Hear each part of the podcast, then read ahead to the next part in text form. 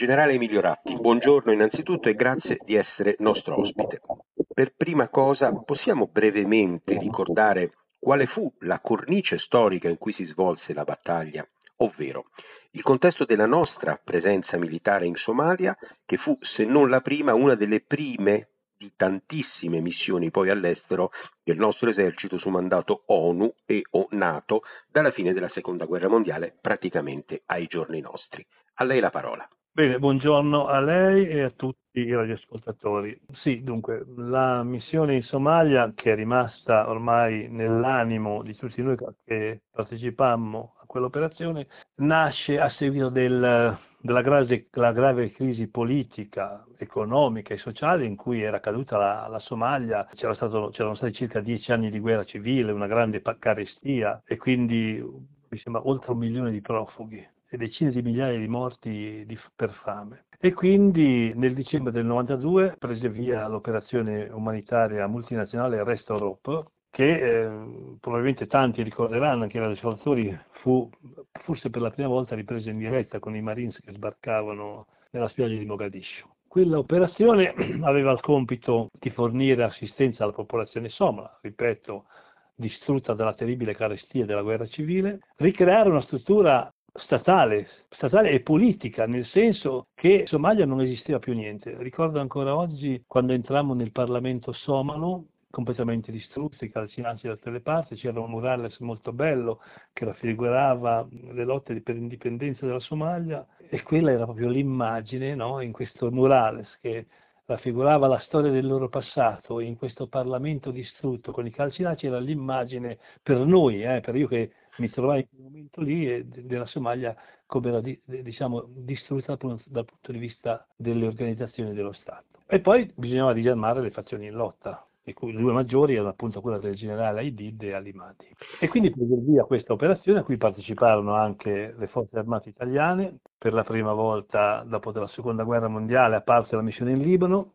Si parlava di circa oltre 35.000 soldati, ma i nazionali, cioè gli italiani, che erano principalmente dell'esercito, però erano anche, c'erano alcuni reparti dell'aeronautica come la 46ª Brigata Aerea che portava materiali, mezzi e uomini in teatro, e alcuni della Marina Militare. Eravamo circa 2.600 persone al comando del generale Loi, che in patria comandava la Brigata Paracadutisti Folgore. Ecco, nel contesto appunto che lei ha molto esaurientemente descritto, quale era la specifica missione affidata alle forze di cui lei, se non sbaglio, era il comandante sul campo quel giorno? Dunque, io faccio un po' sinistro. Dunque, in Mogadiscio operavano 2 raggruppamenti italiani. Il raggruppamento Alfa, che era sito al porto di Mogadiscio su base 185 Reggimento Paracadutisti, e il raggruppamento Bravo, su base 183 Reggimento Paracadutisti, che era comandato dal colonnello Torelli, il mio comandante. Eravamo di stanza Balad, una ventina di chilometri fuori da Mogadiscio, ma l'attività operativa noi la svolgevamo quasi tutta nella città di Mogadiscio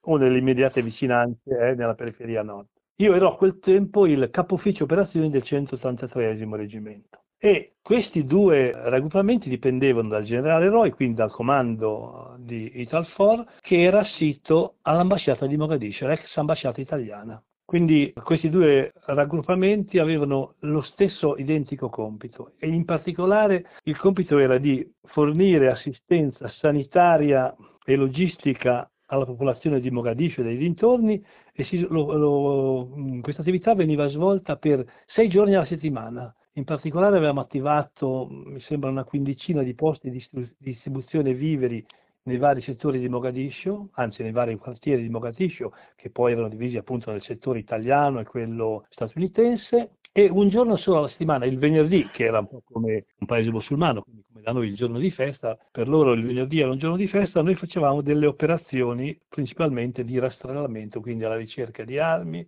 di munizioni, e queste operazioni si chiamavano le operazioni Canguro e venivano svolte tutti i venerdì. In particolare l'attività di cui parleremo oggi era l'operazione Canguro 11, che si svolse in un quartiere nella zona nord-est di Mogadiscio ed era il quartiere di Eliwa. Ecco, quindi Canguro 11 degenera in quella che poi è diventata la battaglia del Checkpoint Pasta. Questo evento, anche in considerazione della periodicità, dato che io ignoravo, di cui lei mi ha parlato, quindi voi ogni venerdì andavate a, e per l'11ª volta era forse anche comprensibile che qualcuno avesse notato questa cosa dall'altra parte della barricata. Questo evento, secondo lei, secondo la sua esperienza, secondo la sua conoscenza del terreno, poteva in qualche modo essere prevedibile al di là del dispositivo messo in campo, ovvero, secondo lei, in base alle informazioni di intelligence che potevano essere disponibili, si poteva prevedere uno scenario tanto complicato da dover magari immaginare anche un supporto aereo o magari un dispositivo militare più articolato e adatto, all'interdizione d'area? Guardi, devo fare un piccolo passo indietro, appunto per illustrare un po' così quali sono state lo svolgimento anche nel grado di pericolosità di queste operazioni Canguro. Fino al mese di giugno, cioè fino al momento in cui cominciò a inasprirsi la lotta più che altro fra il contingente americano e i ribelli somali, erano operazioni che avevano un certo grado di pericolosità, ma non elevato, perché nei vari quartieri dove noi andavamo alla ricerca di armi e di munizioni e quindi anche di eventuali delinquenti o, chiamiamoli così, miliziani somali, ma il più delle volte si trattava di delinquenti che usavano le armi per le loro scorrerie notturne, soprattutto nei confronti della povera gente, di quelli che ancora facevano un po' di commercio. Avevano certo un grado di pericolosità, ma non elevato. Poi, con l'eccidio dei pakistani, sembra all'inizio del mese di giugno, e con l'inasprirsi della situazione nei confronti degli Stati Uniti, queste operazioni cominciarono ad avere un grado di pericolosità certamente più elevato, devo dire però non eccessivamente elevato. A metà del mese di giugno ci fu un'operazione particolarmente importante, proprio perché mi sembra si chiamasse la Canguro 10, adesso non ricordo, proprio perché gli americani decisero di intraprendere delle azioni molto forti nei confronti dei miliziani somali e iniziarono a bombardare anche la zona di Mogadiscio e Mogadiscio sud-ovest. Noi fummo schierati sulla via imperiale proprio perché c'era il pensiero e quindi la preoccupazione che ci fossero delle bande di miliziani che potessero, appunto per allontanarsi dalla zona dei combattimenti, entrare in contatto con i miliziani che stavano invece nella zona di nord-est di Mogadiscio, e quindi ci schierarono sulla via imperiale. E ricordo questo perché per la prima volta ci furono consegnate i famosi, anzi tristemente famosi, sacchi per cadavere, insomma, ecco. Questo per dirle che in tutte le altre questa cosa non era neanche stata presa, diciamo, in considerazione, e invece in quella situazione, proprio per il grado di crisi che si era venuta a creare non col nostro contingente ma con gli americani, ci furono consegnati quei sacchi per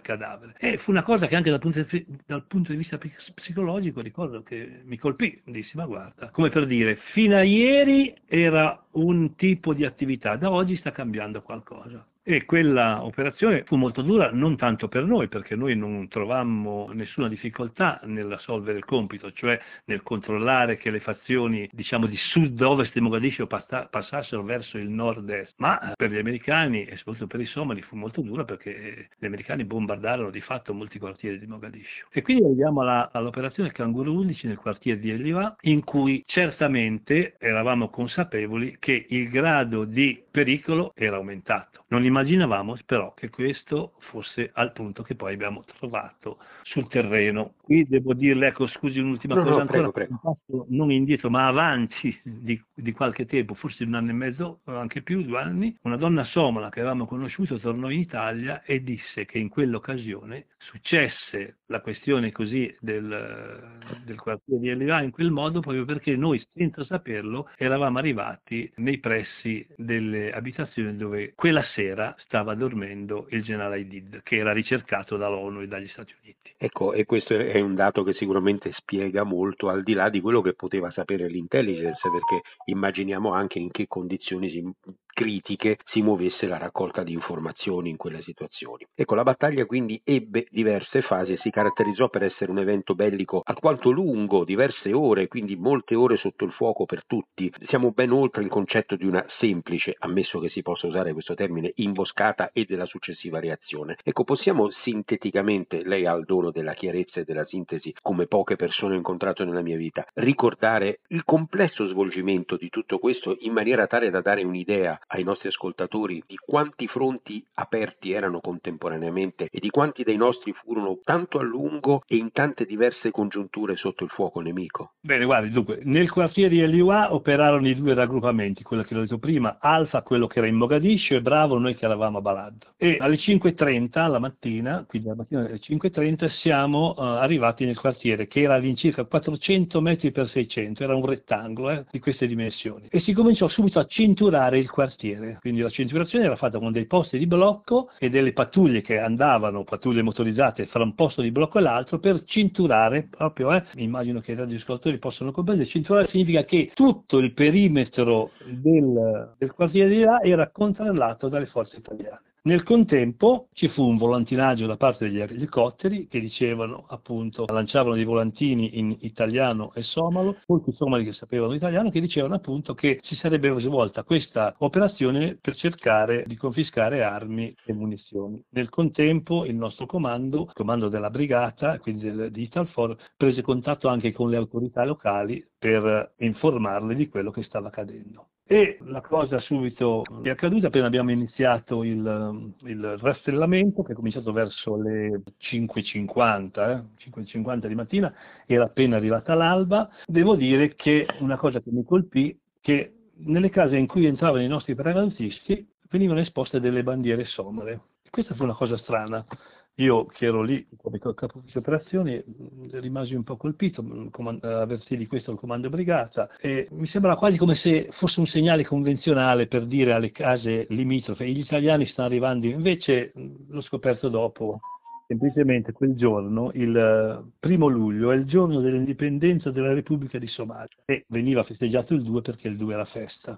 E questo, forse, naturalmente detto col senno di poi, fu un errore fare quell'operazione in quel giorno, perché quel giorno i somali appunto festeggiavano la loro indipendenza. Immagino che quei miliziani che avevano intenzione di opporsi al nostro rastrellamento avrebbero potuto gettare benzina sul fuoco nei confronti della popolazione per dire: ecco, anche oggi, che è il giorno della nostra festa della liberazione, gli italiani vengono a cercare le armi nei nostri quartieri. E quindi, anche se noi facciamo questo appunto con molta, diciamo, in maniera molto cauta, senza essere mai aggressivi, e poteva inasprire gli animi della popolazione. E quindi il rastrellamento è andato avanti per circa, faccio conto, un'ora e mezzo, e quando siamo arrivati circa a metà del percorso è cominciata una fitta sassaiola nei confronti dei nostri soldati, perché i miliziani somali avevano cominciato a radunare le persone, a limitare i filiati, sia quelli a nord che ad est del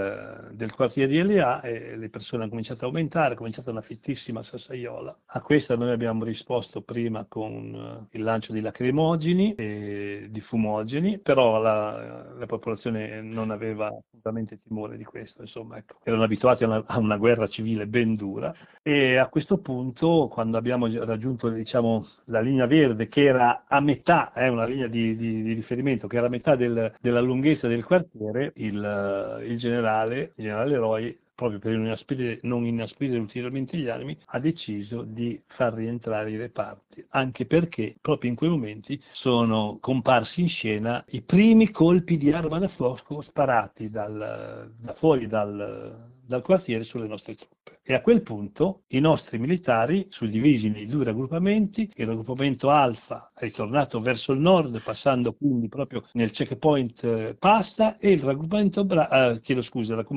Bravo verso il nord, e il raggruppamento è tornato giù a Mogadiscio.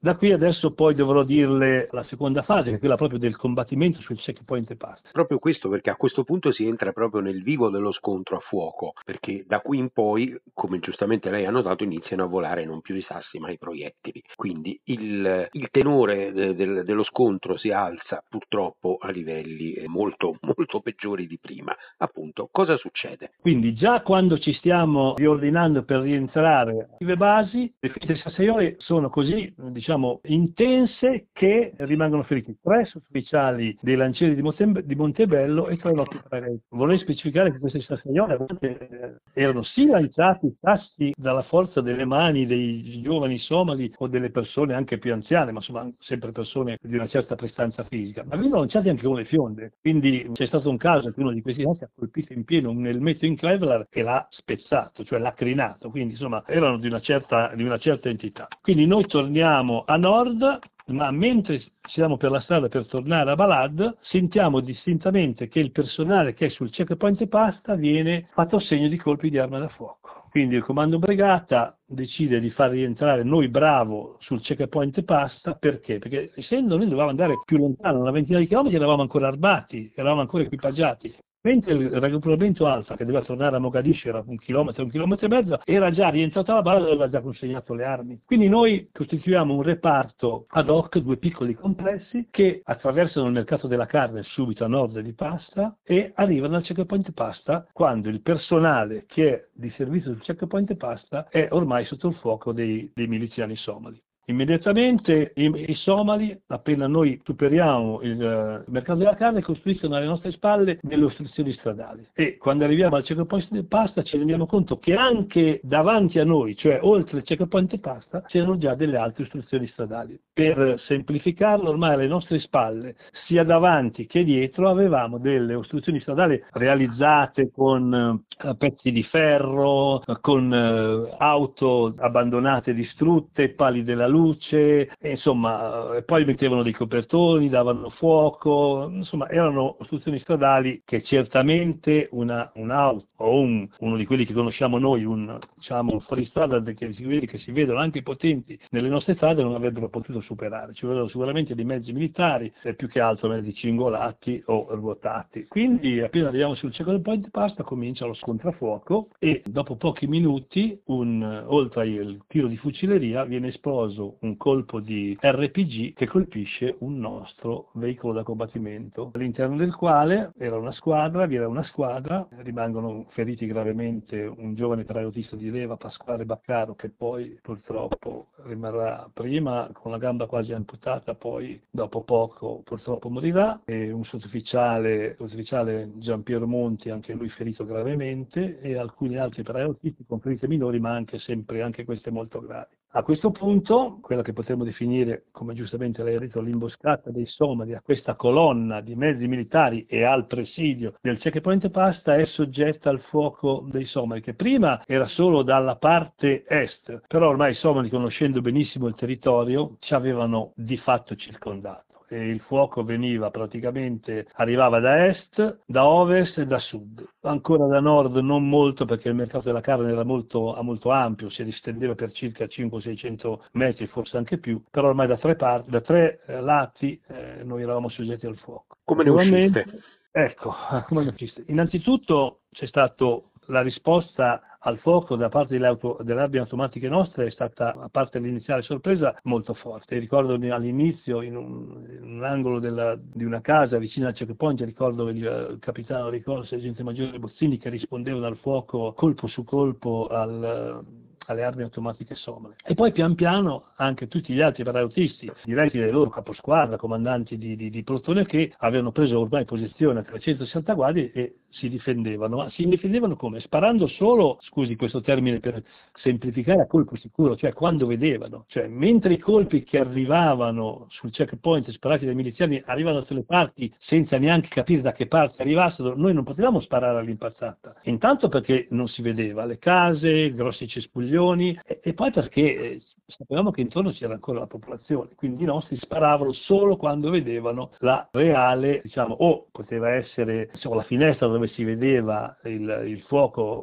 il fuoco del miliziano, oppure il miliziano che attraversava la strada, si metteva in ginocchio e apriva il fuoco. Allora in quei casi i nostri rispondevano. Però il comando Brigata che coordinava l'azione aveva già fatto intervenire gli elicotteri, e quindi siamo già verso le 9.30, 9.45, il fuoco degli elicotteri ha cominciato a dare respiro alle truppe di terra. E sempre più o meno all'incirca in quest'ora, verso le 10, è arrivato anche il portone carri M60 di una compagnia della Brigata Ariete. A questo punto lei si immagini che eravamo circa le ore 10, il checkpoint era soggetto al fuoco da circa 360 gradi. Le nostre armi rispondevano colpo su colpo, avevano però il concorso del fuoco da elicottero. A un certo punto, quando abbiamo capito che probabilmente la situazione stava peggiorando, c'è stato anche il fuoco da parte, alcuni colpi da parte dei nostri M60, carri M60 rivolti nella zona nord-est del checkpoint, perché da lì stavano transitando un numero elevato di miliziani che probabilmente volevano andare verso la zona del mercato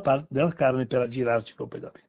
E come lei può immaginare, i colpi di un carro da combattimento hanno il loro effetto, sia psicologico che reale, no? Che reale. Quindi a questo punto la situazione era sempre, se molto caotica, però era chiara. Noi eravamo quasi circondati, avevamo però ancora in efficienza tutti i nostri mezzi, provavamo sul checkpoint Pasta all'incirca con 5 carri M60, 5-6 autoblindo, un certo numero di VCC, e perché anche il VCC colpito ha continuato a svolgere il suo compito, cioè il motore funzionava, la cingolatura era efficiente, le armi erano efficienti. Quindi a questo punto il comando ha richiesto l'intervento di un'aliquota del Nono Reggimento d'Assalto Col Moschin, che lei sa, ma immagino anche molti degli ascoltatori sanno essere un reparto di forze speciali che dovevano arrivare da sud, quindi da Mogadiscio verso il checkpoint. Al checkpoint però in questo frangente arrivano anche dei feriti, quelli che erano all'interno del carro colpito e anche altri. Anche lì col comandante pensiamo di poterli sfiltrare, pensiamo di sfiltrarli con un elicottero, ma questo non riesce ad atterrare non solo per il fuoco dei somali, ma perché viene anche chiamato in un altro settore a dover fare un'azione di fuoco. Però sempre nel contesto del combattimento arriva questo VCC con dentro dei feriti più gravi. Io per caso apro questo VCC e vedo il povero Pasquale Baccaro, il sergente maggiore Monti, quindi col comandante decidiamo di esfiltrarli sulle strutture sanitarie. E questa è un'azione che, lei probabilmente avrà visto quell'immagine famosa del Centauro con i feriti, che il comandante dà ordine di farla al sottoscritto, e quindi riusciamo a esfiltrare questi feriti superando le barricate. E questo è stato anche dal punto di vista personale una questione fortunata, perché ho potuto rendermi conto di quanto fossero consistenti le barricate, e quindi siamo poi arrivati al Porto Vecchio, dove abbiamo lasciato questi feriti, e poi sono tornato invece al comando brigata per spiegare al comandante come era la situazione. Cioè ho detto: guardi comandante, io arrivo di là, le posso dire esattamente quello che ho detto fino adesso, cioè siamo circondati, le barricate sono in questa zona, però possono essere superate, noi le abbiamo superate con un Centauro e con un VCC, quindi impediscono il movimento ai mezzi ruotati, però insomma c'è la possibilità, soprattutto ora che siamo passati, le abbiamo, scusi uso questo termine, quasi sfondate nel punto di passaggio, quindi c'è la possibilità di poter far giungere sul posto delle forze in soccorso, che poi giunsero, erano sia gli incursori del Nono sia i carabinieri del reggimento Tuscania.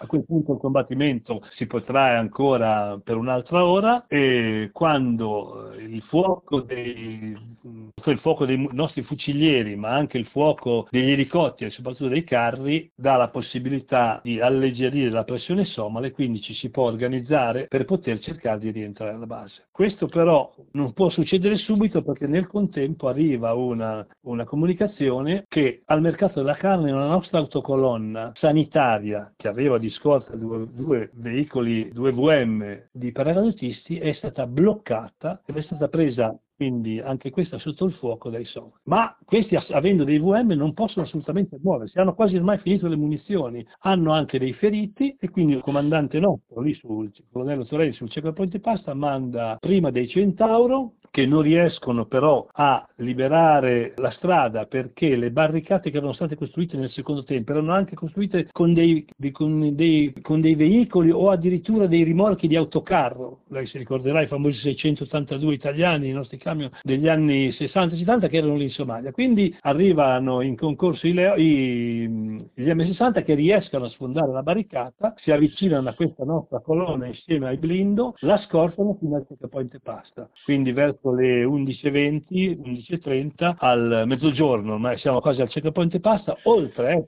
le truppe che erano sul checkpoint di servizio, quelle che erano corse come noi per dare supporto a queste ultime forze, arriva anche questa autocolonna di nostri soldati che pensavano di accompagnare degli ammalati somali, si immagina, stavamo facendo in quella situazione, la nostra colonna stava ancora dedicando il suo operato a favore della popolazione somala, stavano accompagnando a un ospedale, e quindi tutta questa entità di forze avrebbe dovuto ripiegare verso il checkpoint ferro, che era già in zona più sicura, e da lì arrivare a Mogadiscio nelle strutture del raggruppamento Alfa. La domanda successiva è un po' più tecnica, ma giustamente va a corredare tutte le informazioni che lei ci ha riepilogato e ricordato. L'esercito italiano ai primi anni 90 era in un periodo di grande transizione, con il massiccio ingresso di nuovi equipaggiamenti, armi portatili di nuova generazione, dotazioni per la protezione individuale che non si erano mai viste prima, e mezzi, soprattutto i mezzi blindati ruotati, che stavano entrando in servizio in quegli anni, andando a integrare o talvolta a sostituire i cingolati di vecchia generazione,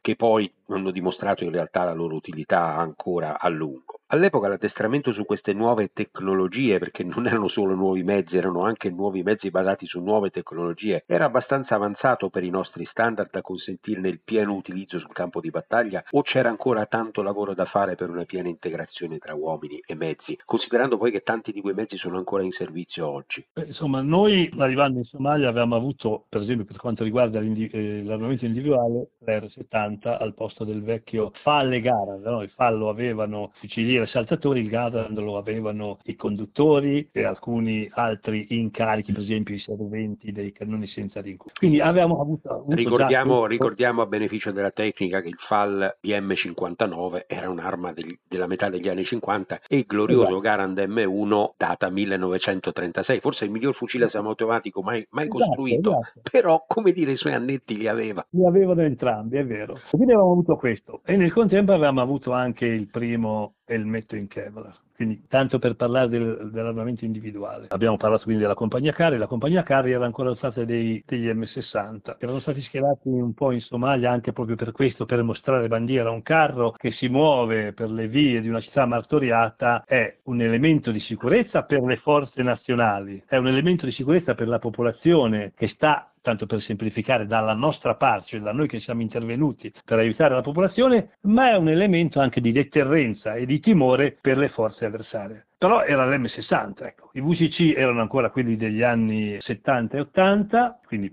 alcuni M116 e i VCC 80-90, e però c'era il blindo Centauro, che era veramente un mezzo di una concezione certamente moderna, ma era stato consegnato da poco al reparto. I Lancieri di Montebello sono arrivati quindi in Somalia, che non avevano fatto anni, perché sa, noi avevamo i militari di leva, ecco questo mi sono indicato di dirlo sin dall'inizio, che i militari che operavano lì, a parte i due reggimenti di forze speciali, il Nono e il Tuscani, erano tutti militari di leva. Il Centauro era certamente un mezzo eccezionale per quei tempi, ma era appena arrivato in servizio da poco tempo. Se un po' di esperienza l'avevano fatta gli ufficiali e gli sottufficiali, non tutta l'avevano ancora fatta i militari di truppa. I nostri militari di leva erano sufficientemente addestrati, però essere addestrati non significa essere pronti al combattimento, e questo purtroppo non eravamo neanche noi, che eravamo ufficiali e sottufficiali, che avevamo fatto certamente molti anni di addestramento in più dei nostri soldati, ma nessuno di noi aveva mai partecipato a uno scontro a fuoco. Quindi è difficile che un'integrazione, anche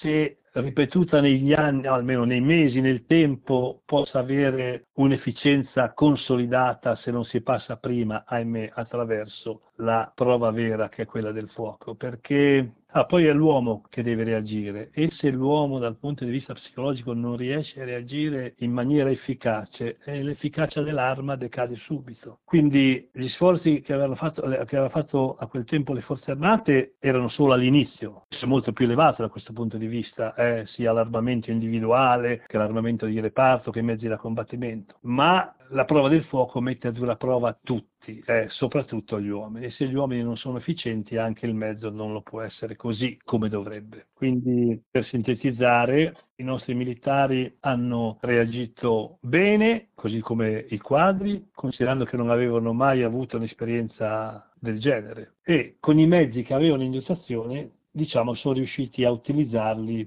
se la posso dare in percentuale così almeno comprendono i nostri radioascoltatori, al 60-70% delle loro potenzialità. Ecco, l'ultima domanda è di tipo, potremmo dire, politico-mediatico. Nassirya 2003, Mogadiscio 1993, vado a ritroso, non a caso. Il secondo evento, anche perché più vicino a noi, molto celebrato, militarmente ne potremmo discutere, ma non è questa la sede. Ma rispetto alla battaglia di Mogadiscio, a questa vera e propria battaglia, quello fu un attentato, quindi fu un single shot di una cisterna che si fa esplodere dentro un campo militare, quindi un'incursione, ecco, possiamo definirla un attentato, un'incursione contro una battaglia. Eppure Nassirya è stata molto celebrata, è tuttora molto celebrata e ricordata, e invece Mogadiscio è un po' dimenticata. Perché, secondo lei? Forse perché è scomodo ricordare le battaglie? Beh, innanzitutto lei sa che nel nostro paese, sì, se parliamo di battaglie, se parliamo di arditismo, ardimento, molti storcono ancora il naso oggi, non si sa perché. Forse perché lo mettono assieme al nostro passato, e quindi al passato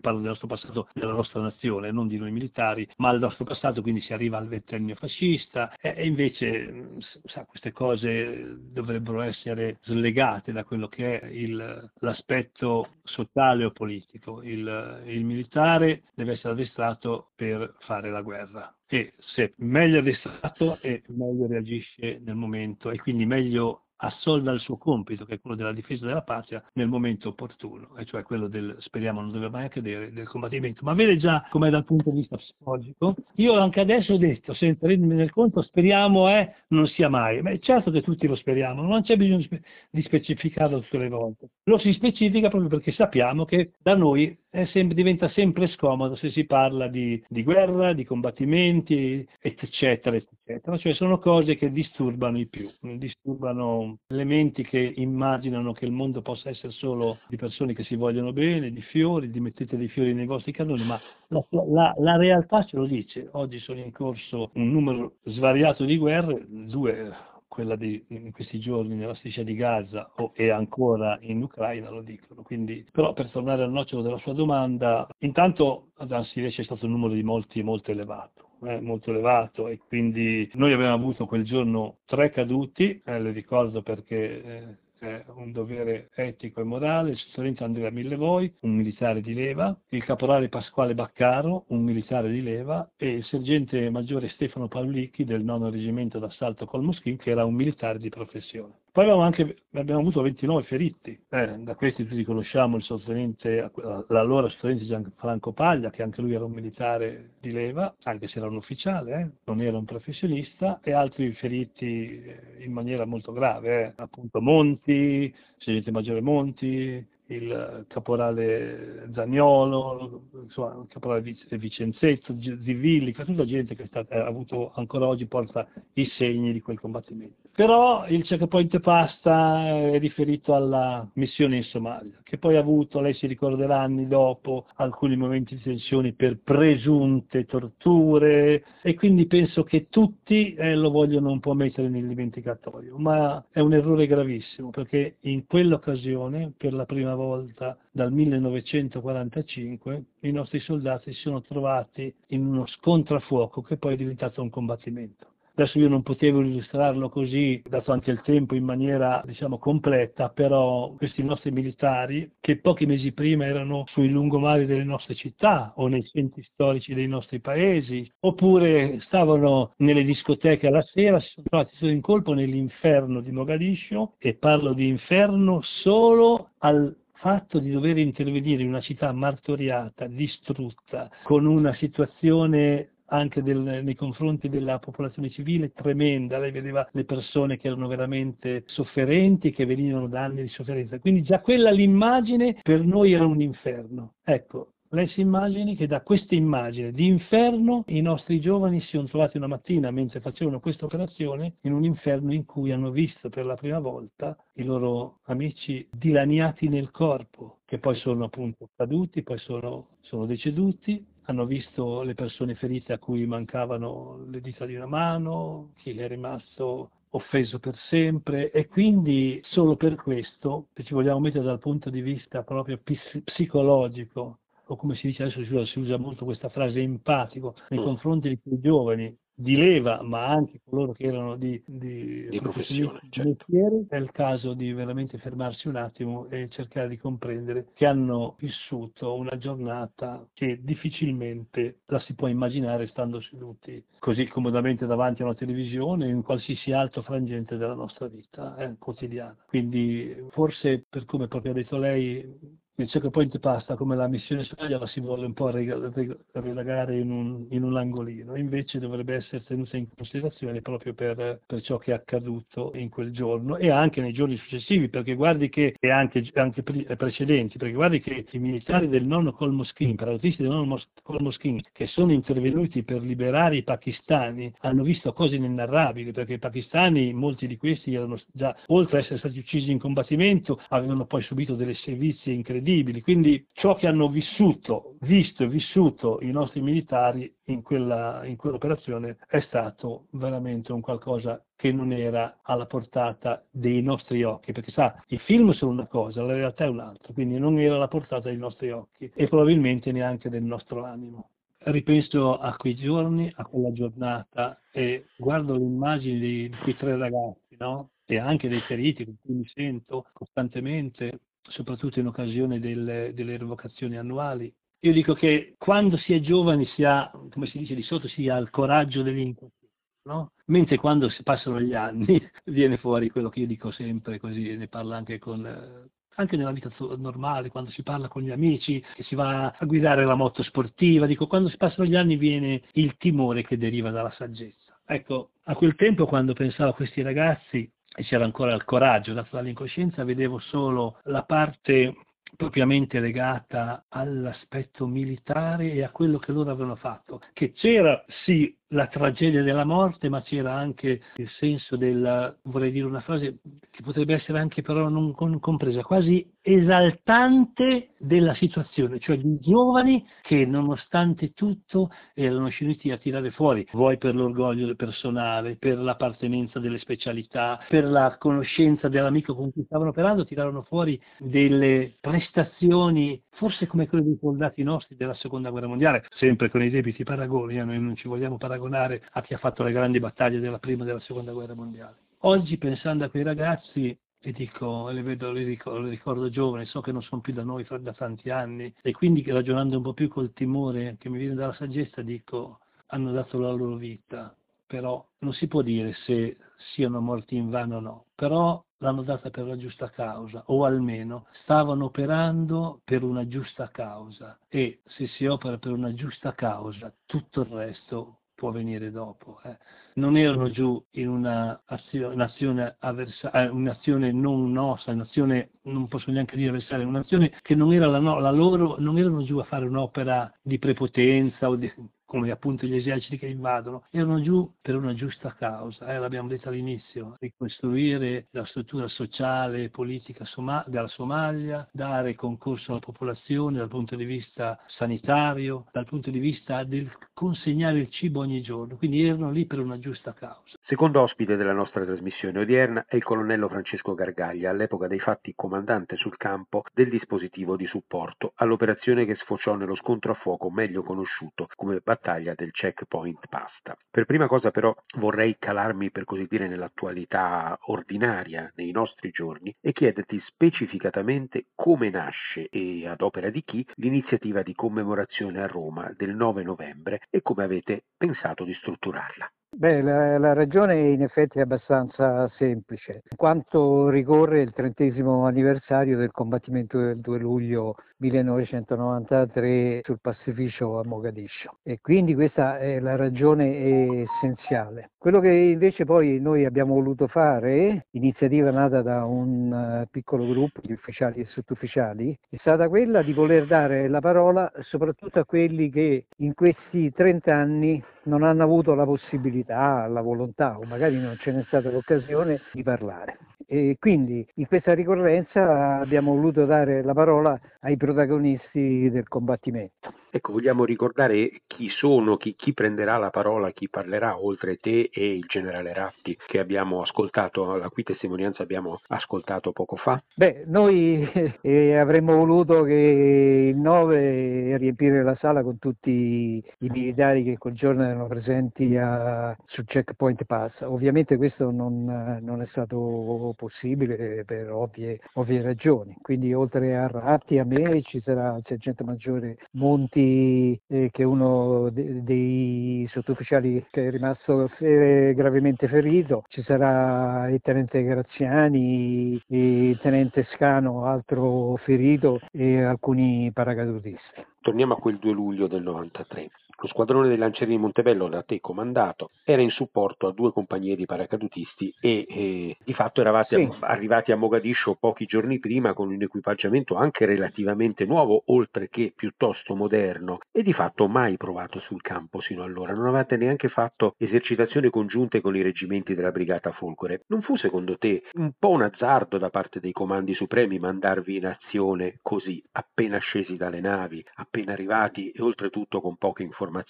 Ma è un azzardo? Io direi di no, in quanto lo squadrone blindo pesanti del reggimento Lancieri di Montebello diede il cambio ad uno squadrone dei cavalleggeri guide che avevano trascorso già 3 mesi in Somalia.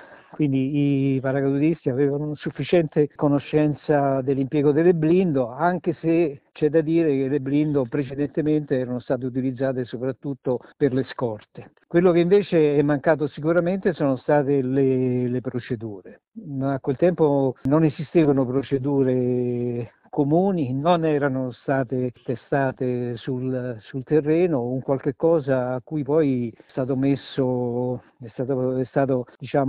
in parte risolto il problema attraverso la costituzione di un centro specifico a Montelibretti che si è occupato proprio di attività procedurale. Ecco, chiunque sia stato sotto il fuoco nemico, anche solo per reagire a una rapina, o invece chi ci sia stato in una vera battaglia come voi, sa che la prima cosa che si perde è la nozione del tempo, poco o tanto che sia. Come fu per voi in quel momento? Come reagirono i nostri soldati allo stress del combattimento e cosa cambiò, secondo quello che voi ufficiali avete vissuto negli anni successivi, nella percezione delle istituzioni riguardo alla necessità o meno di passare sempre più all'esercito di professione? Ricordiamo che la stragrande maggioranza dei militari che affrontarono, dei militari di truppa e anche alcuni ufficiali di complemento che affrontarono quella situazione, erano di fatto militari di leva, perché ancora si era in quella situazione. Ecco, cosa cambiò secondo te nella percezione delle istituzioni riguardo all'equilibrio tra esercito di leva, esercito professionale e alla necessità di incrementare l'addestramento sia reale che simulato? Allora, prima l'ultima domanda che mi hai fatto. Secondo me cambiò veramente molto, molto poco. Cambiò poco perché, ad esempio, per quanto riguarda la mia esperienza fatta a Mogadiscio, nessuno mi ha mai interrogato, anche nell'ambito della mia istituzione, per sapere quali erano state le mie impressioni e per trarne degli ammaestramenti. Quindi per quanto mi riguarda posso azzardare l'ipotesi che questo evento abbia almeno sul momento cambiato poco la percezione delle cose. Per quanto riguarda invece il comportamento dei militari di leva, può darsi che forse non tutti avessero un addestramento adeguato, però si sono comportati tutti molto bene. Per quanto riguarda me personalmente, ma lo dico senza nessun vanto, forse per via dell'esperienza o magari anche dell'età, sono rimasto per tutto il combattimento molto, molto lucido. Poi dopo magari cominci un po' a scontare quello che è accaduto. Al tecnico della materia chiedo una cosa da tecnico, piuttosto tecnica. Secondo te, secondo quei momenti in cui la tua lucidità e il tuo addestramento, la tua esperienza ti hanno aiutato a valutare la situazione e a uscirne e a far uscire i tuoi uomini da quella situazione, cosa mancò? A parte le procedure, ci sta che le procedure non ci fossero o fossero ancora troppo per aria. Cosa mancò ai nostri uomini quel giorno? Armi più potenti, una catena di comando lontana, più determinata? Non parlo di voi sul campo, parlo di quelli che erano negli uffici magari o semplicemente al comando brigata. Mancò il supporto aereo che peraltro dopo un po' arrivò. Avremmo dovuto aprire il fuoco con tutte le armi prima, col senno di poi È vero che si vince ogni guerra, certo, ma secondo te veramente cosa mancò per non finire accerchiati in quel dannato pastificio? No, secondo me in realtà non mancò nulla. Il dispositivo aveva l'armamento giusto e probabilmente anche l'addestramento sufficientemente rispondente alla necessità. Quello che ho detto, mancarono sicuramente le procedure comuni, mancò anche una certa, come dire, non lungimiranza, forse esperienza nell'impiego delle blindo. Non credo che al comando brigata ci fosse un ufficiale di collegamento di cavalleria. Le blindo furono impiegate prevalentemente come nella cinturazione, quindi furono impiegate come un qualcosa che doveva fisicamente dare protezione. Secondo me dovevano essere impiegate diversamente, cioè secondo la vocazione della blindo. Che è quella di essere un veicolo esplorante da combattimento, poi alla fine. È un veicolo da combattimento, una bocca da fuoco da 105, due mitragliatrici, quindi doveva essere impiegata per il combattimento, quindi mantenere la componente accentrata sotto il mio comando ed essere impiegata là dove serviva per delle puntate offensive. Ma né più né meno quello che è successo in Iraq nella battaglia dei ponti, dove le blindo sono state impiegate in questo modo.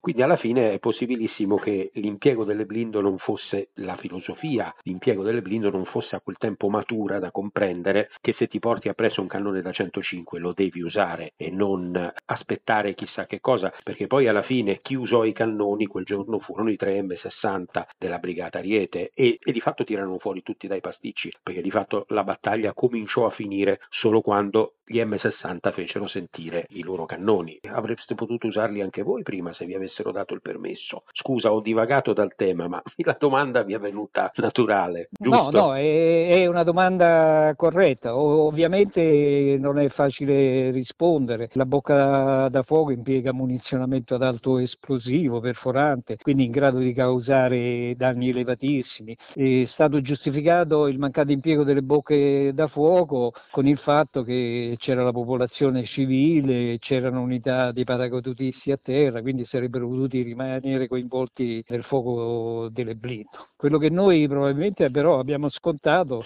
è il fatto che queste unità fuori area sono sempre state considerate unità che vanno a fare operazioni di pace. Nella realtà quello è stato un combattimento a tutti gli effetti, anzi il primo combattimento alla fine della seconda guerra mondiale e quindi andava affrontato come un combattimento. E forse hai messo proprio il proverbiale dito nella piaga, cioè la filosofia della missione di pace ancora non riusciva a prevedere, ed era per noi la prima di fatto, a parte il Libano qualche anno prima, non riusciva a prevedere il fatto che si andasse veramente in battaglia a tutti gli effetti. Non eravamo ancora entrati in questa dimensione, questo è poco ma sicuro, e purtroppo l'abbiamo pagato cara. È anche vero che, come diceva il famoso ammiraglio russo, di cui sopra non si impara in guerra quello che non si è imparato in tempo di pace. E poi 10 anni dopo a Nassirya siamo riusciti anche a fare peggio, perché ci siamo fatti prendere di sorpresa. Non sarebbe stato forse il caso di ascoltare un po' di più la voce dei comandanti sul campo? Perché a me per esempio risulta che il nostro comune amico Ratti avesse suggerito di mettere sul tetto del pastificio le mitragliatrici in maniera da dominare tutta la situazione. Non fu ascoltato, ma insomma forse sarebbe stato il caso che politici e diplomatici avessero ascoltato un tantino di più i militari di professione, non credi? Ma, sicuramente sì, a un comandante va lasciata sua autonomia insieme alle informazioni che poi costituiscono l'elemento base per poter avere, non dico una vittoria, ma quantomeno per poter gestire la cosa. Certo, come hai detto tu bene all'inizio, col senno di poi è facile si vince qualsiasi guerra, questo certo. È vero purtroppo. Una cosa è certa, che un atleta che corre la maratona non lo possiamo allenare a correre i 100 metri. Ecco, noi abbiamo scontato probabilmente questo. Ci siamo addestrati, ma non ci siamo addestrati bene a fare la guerra. Quindi per molto tempo abbiamo dato particolare importanza alle operazioni di ordine pubblico, a quelle delle pubbliche calamità, mentre invece probabilmente avremmo dovuto occuparci molto di più, anche se può sembrare forse un pochino eccessivo, ci saremmo dovuti occupare un po' più della guerra e dei combattimenti. Un pensiero ai caduti a questo punto, e se morire fa parte del mestiere di chi fa delle armi il proprio mestiere, sta al comandante rendere conto e onore alla memoria di chi cadde sotto il proprio comando. Che dire di loro oggi, che dire dei caduti e anche degli invalidi, che in effetti sono tra noi, ma è come se fossero caduti. Poi alla fine chi è rimasto su una sedia a rotelle, chi è rimasto invalido a vita l'ha pagata quanto chi non è tornato, o poco meno. Che dire di loro e come possiamo onorare la loro memoria al meglio, secondo te? Rispondere a questa domanda è molto, molto difficile e poi doloroso, anche perché i caduti comportano poi conseguenze anche molto gravi nell'ambito della famiglia, che si trascina poi per l'esistenza questo incredibile fardello. E certo, quello che forse più pesa ad un comandante, anche se il ferimento, la morte fa parte del mestiere delle armi, è quello di non essere riuscito a riportare indietro tutti quanti vivi. Alessandro Scano, la battaglia del Checkpoint Pasta è stato per così dire l'epicentro di una serie di eventi immediatamente precedenti e successivi che ci danno il quadro di una battaglia vera e propria, anche se, come tutte le battaglie, frammentata in più momenti e quadri diversi, anche fortemente differenziati nelle rispettive dinamiche di svolgimento. Qual è stato il tuo particolare punto di vista in questa operazione? Il mio punto di vista è stato sicuramente quello di un giovane ufficiale, comandante di plotone di mezzi blindati, le Centauro, ovviamente i relativi equipaggi, che era anche alle prime armi. Ma è stato un punto di vista per certi versi marginale, perché il mio episodio specifico si riferisce a momenti prima della vera e propria battaglia, sia per la tempistica, sia per il luogo dove si è svolta la vicenda che mi ha visto protagonista, quindi un aspetto all'atere, ma che serve a completare il quadro di situazione della battaglia. Un quadro dove una serie di, come possiamo dire, fattori diversi hanno contribuito a una certa confusione, al fumo della battaglia, insomma, a una certa indeterminatezza e un certo scollegamento fra vari elementi del nostro schieramento quel giorno. Il punto di vista più interente che viene comandato all'operazione Canguro 11 di rastrellamento e che con i suoi mezzi pesanti offre protezione a chi materialmente svolgerà questa attività appunto di rastrellamento alla ricerca di armi e materiali proibiti, e che però oltre a dare questa protezione servirà anche a dare altre due cose. Innanzitutto una sorta di deterrenza per presenza, perché il mezzo blindo Centauro è imponente e già la sua presenza rispetto a personaggi ostili o popolazioni o popolazione non proprio condiscendente ha una certa efficacia. Dall'altra parte serve anche a dimostrare la presenza dell'Italia con il meglio delle sue tecnologie industriali. La Centauro è un mezzo che proprio dopo l'episodio di Mogadiscio e dopo l'esperienza dell'operazione Ibisu 1 Som 2 ha avuto un successo e una diffusione anche al di fuori del nostro paese. Quindi è un punto di vista marginale, ma a sua volta complesso, come era complessa tutta la giornata. Ecco, abbiamo più volte ribadito che se non mancarono i mezzi, e ne abbiamo parlato adesso, non mancò certo il coraggio, non mancò certo la determinazione e non mancò neppure l'azione di comando sul campo. Certamente mancarono regole di ingaggio e procedure più precise, più decise a monte con più pensiero a chi era sul campo di battaglia, quindi procedure in grado di fare sentire il peso della maggiore forza d'urto delle nostre truppe e dei nostri equipaggiamenti. Condividi questo giudizio? Lo condivido in buona parte. Onestamente il nostro strumento militare era ancora troppo tarato sulla leva ed era ancora molto collegato a certi timori culturali e politici. C'era una paura insita nei nostri vertici e nella nostra politica di esagerare, di strafare in caso di eventi di combattimento fatto d'arme come quello che è capitato a noi. Poi c'era sicuramente l'aspetto delle regole di ingaggio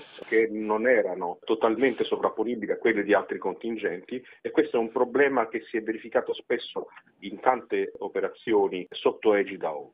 Oggettivamente questo è stato un problema che neanche il DPKO, Dipartimento per le Peacekeeping Operation dell'ONU, è mai riuscito a risolvere in toto. Tant'è vero che molti avranno notato che nel tempo anche la stessa ONU e tutte le coalizioni di volenterosi hanno cercato di spostare gli strumenti di peacekeeping dall'ONU vera e propria a fornitori di sicurezza regionali, come nel nostro caso la NATO, che si è spinta ben oltre i limiti dei suoi confini e i limiti del suo trattato, arrivando a operare prima in Iraq e poi in Afghanistan. Quindi sì, condivido questa cosa, ma oggettivamente c'era un problema culturale. Già il fatto stesso che noi chiamiamo quelle operazioni di pace è un fraintendimento pericolosissimo, perché ci sono situazioni che sono tutt'altro che di pace. Ecco, il punto di...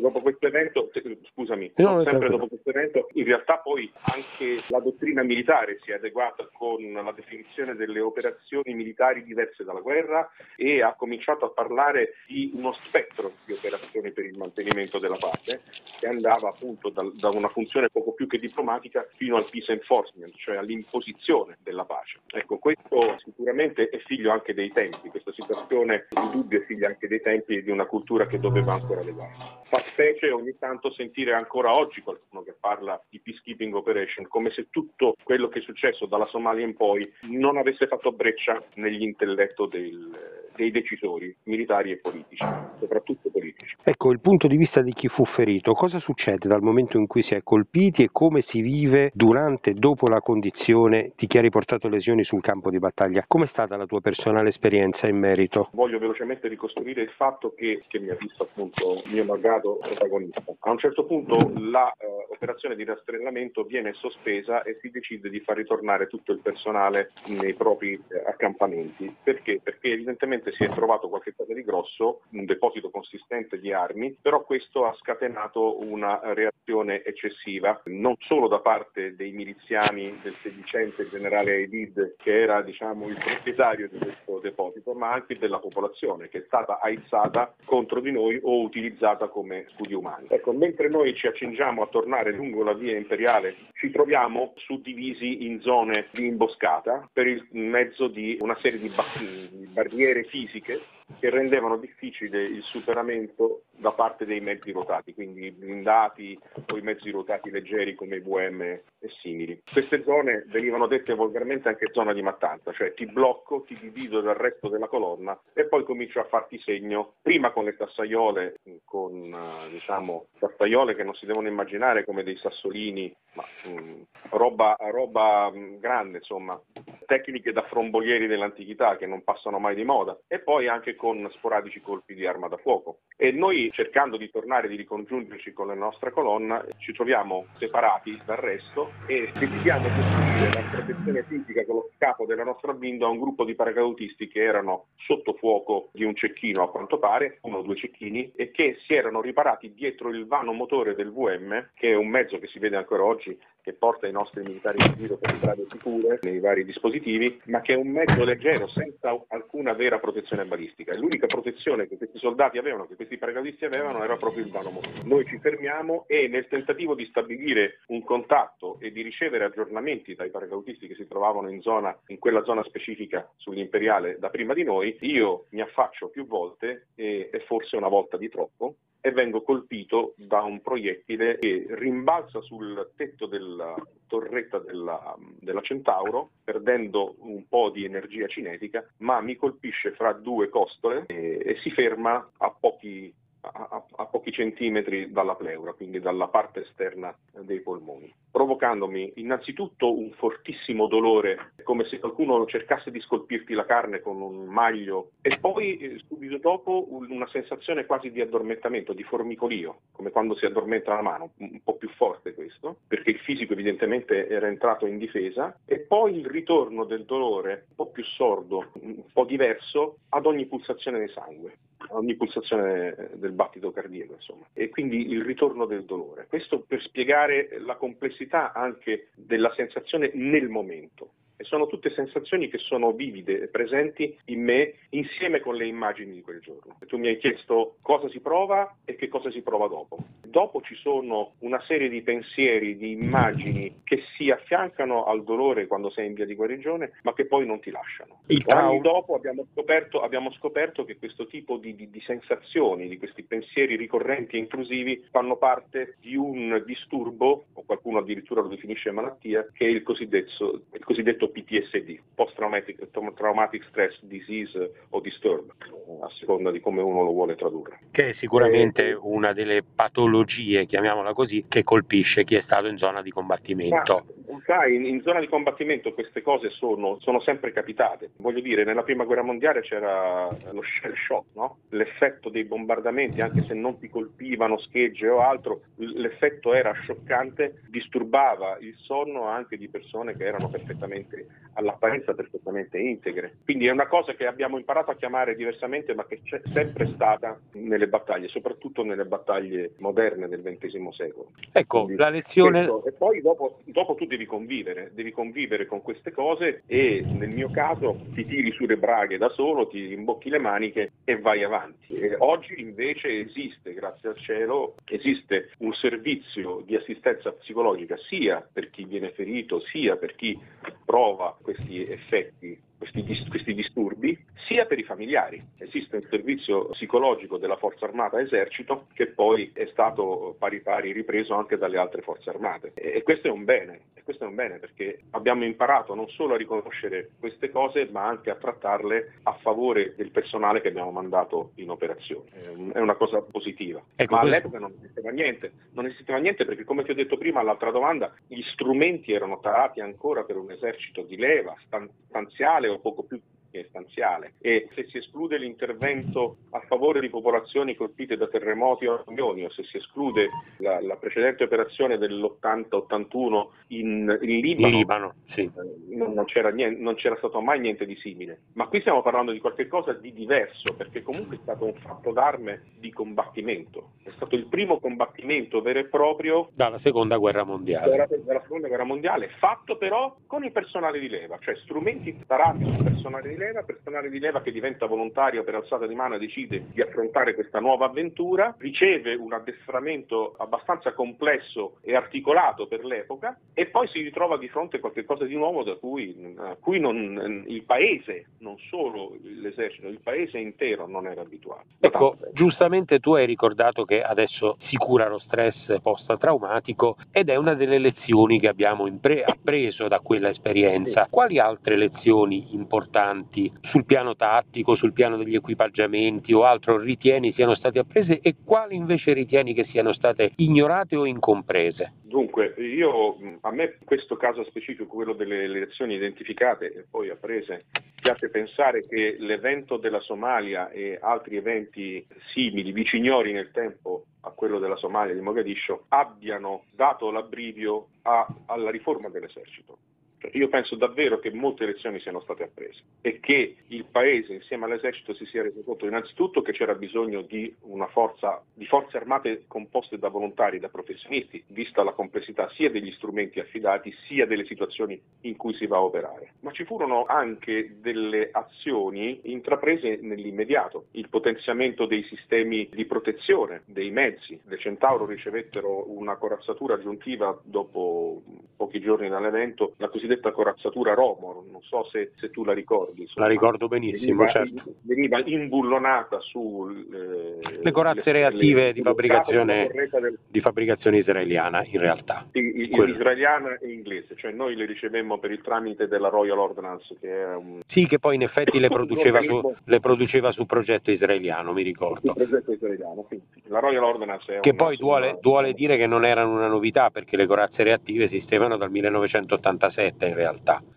esistevano e le avevano messe a punto da una parte gli israeliani e da una parte i russi, sì. Che però utilizzavano un sistema affatto diverso, insomma. Però sì, esistevano già da tempo e la cosa buona della Romor fu che appesantì un po' la Blindo, ma non eccessivamente. La Blindo, essendo un mezzo ruotato blindato e non pesantemente corazzato, gioca sulla rapidità di movimento, cioè la velocità e la rapidità, diciamo, sopperiscono alla mancanza di protezione di un carro armato vero e proprio. È vero che questa... La Romor fu un giusto La Romor fu un giusto compromesso perché non appesantì più di tanto le Centauro e non ne limitò più di tanto la rapidità di movimento. È vero che questa rapidità di movimento purtroppo si scontava su determinati terreni dove il cingolo è sempre più efficace, quindi certamente. Purtroppo un M60 o anche solo un VCC riuscirono in quell'occasione a avere la meglio su delle istruzioni stradali fatte con rimorchio, fatte con altro, dove la blindo sarebbe passata solo tirando una cannonata e voi non avevate l'autorizzazione a usare i cannoni, purtroppo. Certo.